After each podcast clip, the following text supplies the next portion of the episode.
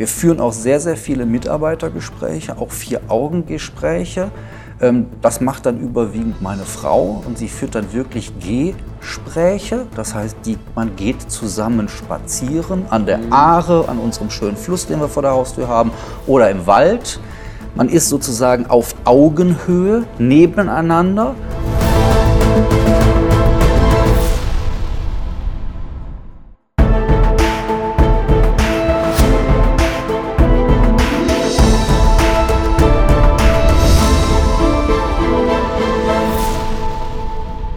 Herzlich willkommen zum Podcast von René Krendel, dem Experten für das Thema Mitarbeiterbindung. Hier erfährst du, wie du als Unternehmer deine Top-Mitarbeiter noch stärker an dein Unternehmen bindest und somit sicher für die Zukunft aufgestellt bist.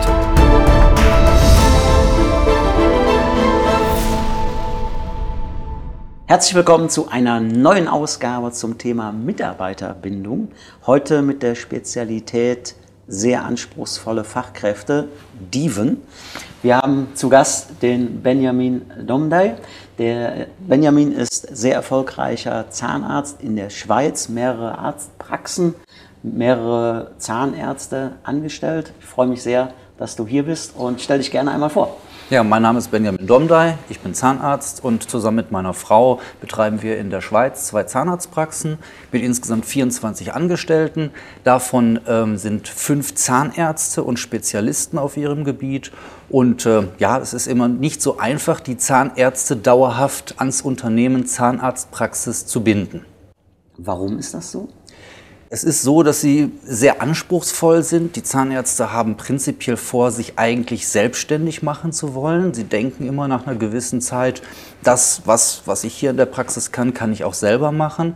Denken dann auch, dass sie mehr Geld verdienen können. Und von daher ist eigentlich immer so äh, die Tendenz Richtung Selbstständigkeit. Ja. Das ist immer sehr anspruchsvoll, sehr schwierig, äh, Zahnärzte dauerhaft ans Unternehmen zu binden. Wir wollen natürlich keine große Fluktuation haben. Die Zahnärzte bei uns werden sozusagen eingestellt als ähm, ja, Unternehmer im Unternehmen und sie versuchen dann ihr eigenes Unternehmen aufzubauen und ihren eigenen Patientenstamm auch. Und wenn sie dann nach zwei Jahren schon wieder gehen, dann ist das für die Patienten doof, das ist für uns doof. Ja, das ist sehr großer Aufwand, den wir betreiben letzten Endes. Und äh, dann gehen sie schon wieder. Bei uns ist es aber so, dass wir durchschnittlich über vier Jahre Zahnärzte bei uns beschäftigt mhm. haben. Das ist eben eine sehr gute Zahl, äh, sage ich jetzt einfach mal, was das betrifft. So kann man dann langfristiger auch mit ihnen entsprechend planen. Also so durchschnittliche, ich sag mal, Verweildauer ist äh, dann geringer als vier Jahre ja, bei anderen Zahnärzten? Ja, zwei Jahre kann man sagen, ist so die typische Assistenzzeit. Ja. Ich nenne das immer so, dass wir im Prinzip den, den hervorgehobenen Zahnarzt haben. Das heißt, wir tun alles dafür, dass, das fängt bei Kleinigkeiten an, also eigene Visitenkarten zum Beispiel. Ja, dass unsere Zahnärzte eigene Visitenkarten haben, natürlich mit unserem Firmenlogo drauf, aber dass sie auch ihre eigenen Karten den Patienten abgeben können.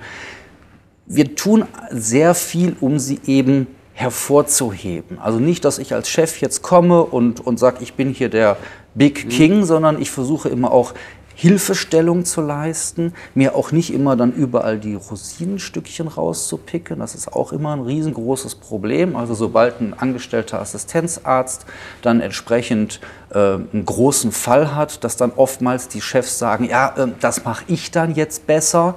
Na, bei uns ist es genau umgekehrt. Wir versuchen also ähm, die, die die Arbeiten, die zu machen sind. Also die Zahnärzte sollen selber ihre Arbeit auch finden, selber ihre größeren Fälle mhm. behandeln und ich bin dann nur noch als Unterstützung dann da. Geht so in die Richtung Wertschätzung, ja? die äh, ja, die Fachkräfte nicht klein halten, sondern im Gegenteil äh, fördern ja? und, und noch größer machen. Desto erfolgreicher bist du dann auch mit deinem Unternehmen. Und das ist in der Hierarchie, sage ich mal, äh, auch mein Erfahrungswert ein riesen Ego Thema für die, für die Geschäftsleitung. Du sagtest gerade so, nicht mehr so den Big King zu spielen. Ne? Ja? Genau so ist das. Sich da einfach zurückzunehmen und zu sagen, ich baue jetzt langfristig etwas auf. Ich versuche immer zu sehen, nicht nur die zwei Jahre, sondern ich habe als Ziel sechs Jahre oder acht Jahre. Mhm Ähm, und, und das wirklich als langfristiges Investment auch zu betrachten, weil ich sage mal so, wenn jemand frisch anfängt, ob das jetzt ein Zahnarzt ist oder eine Dentalassistentin, die Einarbeitungszeit ist immer sehr aufwendig. Sie bringt viel Unruhe in den Praxisalltag mit rein. Und wenn man dann eine Mitarbeiterin oder einen Mitarbeiter aufgebaut hat, der dann vielleicht nach sechs oder zwölf Monaten so mhm. weit ist, dass man sagt, so, das funktioniert jetzt, er kennt die Abläufe, dann ist er schon wieder mit einem halben Bein auf der Suche nach einer anderen Stelle. Und wir versuchen einfach da auch, wo wir nur können, Arbeitsbedingungen zu schaffen, die bei uns so optimal gestaltet sind, dass jemand gar keine Lust hat, woanders hinzugehen. Ja, dass also wirklich die, die Konkurrenz einfach, ich nenne es jetzt einfach mal Konkurrenz, äh, einfach viel schlechter ist im Angebot. Und da sind, das sind natürlich viele Kleinigkeiten, die da eine Rolle spielen. Ich habe die Visitenkarten angesprochen, ich habe angesprochen den Support bei größeren, komplizierteren Fällen, ja, wo wir junge Ärzte haben, die dann sagen, okay, können wir das vielleicht zusammen machen? Ja, wir machen das zusammen. Wir sind dann zwei Zahnärzte am Patienten, findet der Patient natürlich auch total klasse. Und das findet natürlich auch der junge Kollege dann sehr, sehr toll, diesen Support zu bekommen. Und wenn dann auch noch finanzielle Anreize gesetzt werden im Sinne einer Umsatzbeteiligung oder so, also wir nehmen sofort unsere Partner mit rein, also nicht im Sinne einer Partnerschaft jetzt Beteiligungen oder so, aber dass wir sagen, der angestellte Zahnarzt soll auch am unternehmerischen Erfolg mit dran beteiligt werden. Er soll genau wissen, wenn ich jetzt vielleicht mal noch einen Notfall am Freitagnachmittag nehme, dass ich da finanziell von profitiere. Das hat sich also sehr ausgezahlt. Wie ist da dein Erfahrungswert bei, unter den anderen Zahnarztkollegen? Machen das äh, andere auch so? Mit der variablen Vergütung? Teils, teils. Also die, die Empfehlungen von der Schweizerischen Zahnärztegesellschaft ist da schon eher so, dass man sagt, nein, festangestellter Zahnarzt zu einem Festpreis. Wir wollen ja jetzt nicht hier irgendwelche finanziellen Anreize setzen, damit irgendwie mehr gemacht wird am Patienten.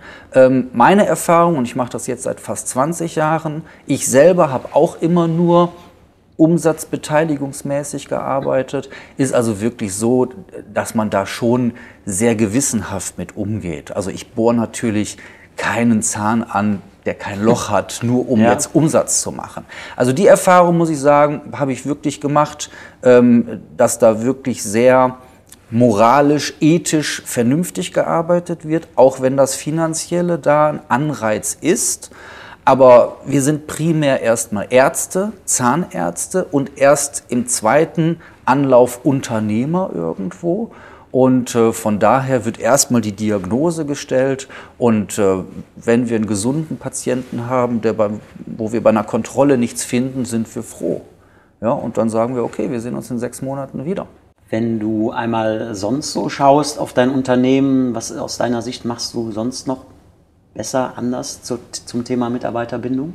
Unsere Mitarbeiter, also das fängt wirklich bei der Auszubildenden an, zieht sich dann durch alle Arbeitsbereiche durch, Dentalassistentin, Prophylaxeassistentin, Dentalhygienikerin, Zahnarzt, Kieferorthopäden, Praxismanagerin. Jeder hat bei uns ein Mitspracherecht. Jeder, wir haben also ganz flache Hierarchien sozusagen. Jeder, selbst die Auszubildende, kann zu mir als Chef kommen und sagen, Chef, äh, kann ich dich mal kurz sprechen oder wie auch immer und mir auch ähm, Fragen stellen oder sagen, wo hakt es, wo gibt es ein Problem. Wir führen auch sehr, sehr viele Mitarbeitergespräche, auch Vier-Augen-Gespräche. Ähm, das macht dann überwiegend meine Frau und sie führt dann wirklich Gespräche. Das heißt, die, man geht zusammen spazieren an der mhm. Aare, an unserem schönen Fluss, den wir vor der Haustür haben, oder im Wald. Man ist sozusagen auf Augenhöhe nebeneinander und schaut mit vier Augen in die Ferne und unterhält sich. Also nicht so wie wir face to face, mhm. sondern wirklich partnerschaftlich, Schulter an Schulter.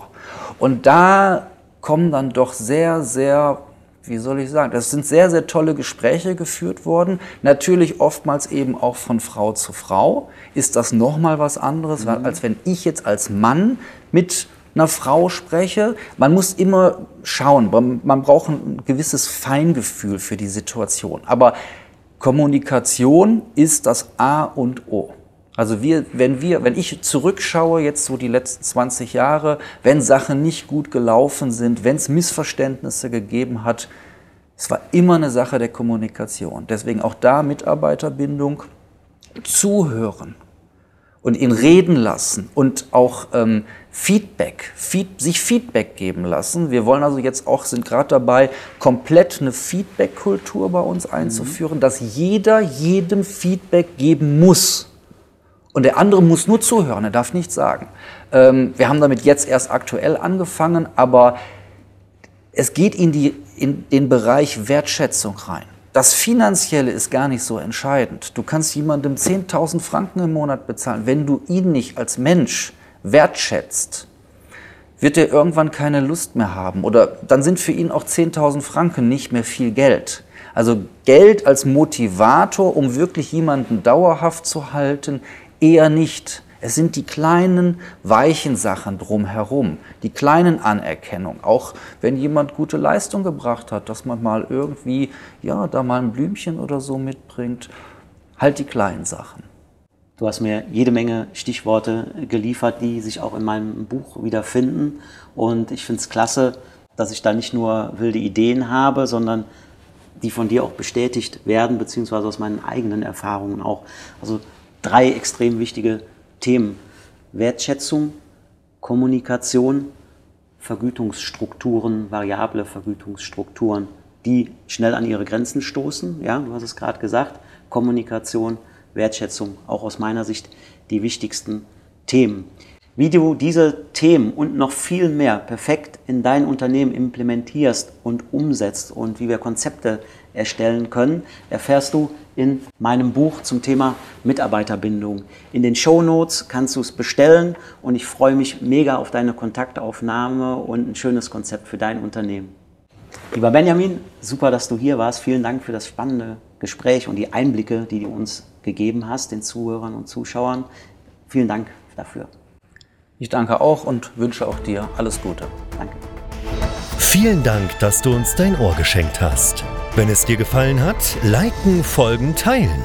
Das war der Podcast von René Krendel mit seiner Mission. Alle Mitarbeiter kommen wieder zur Arbeit, nicht weil sie müssen, sondern weil sie wollen.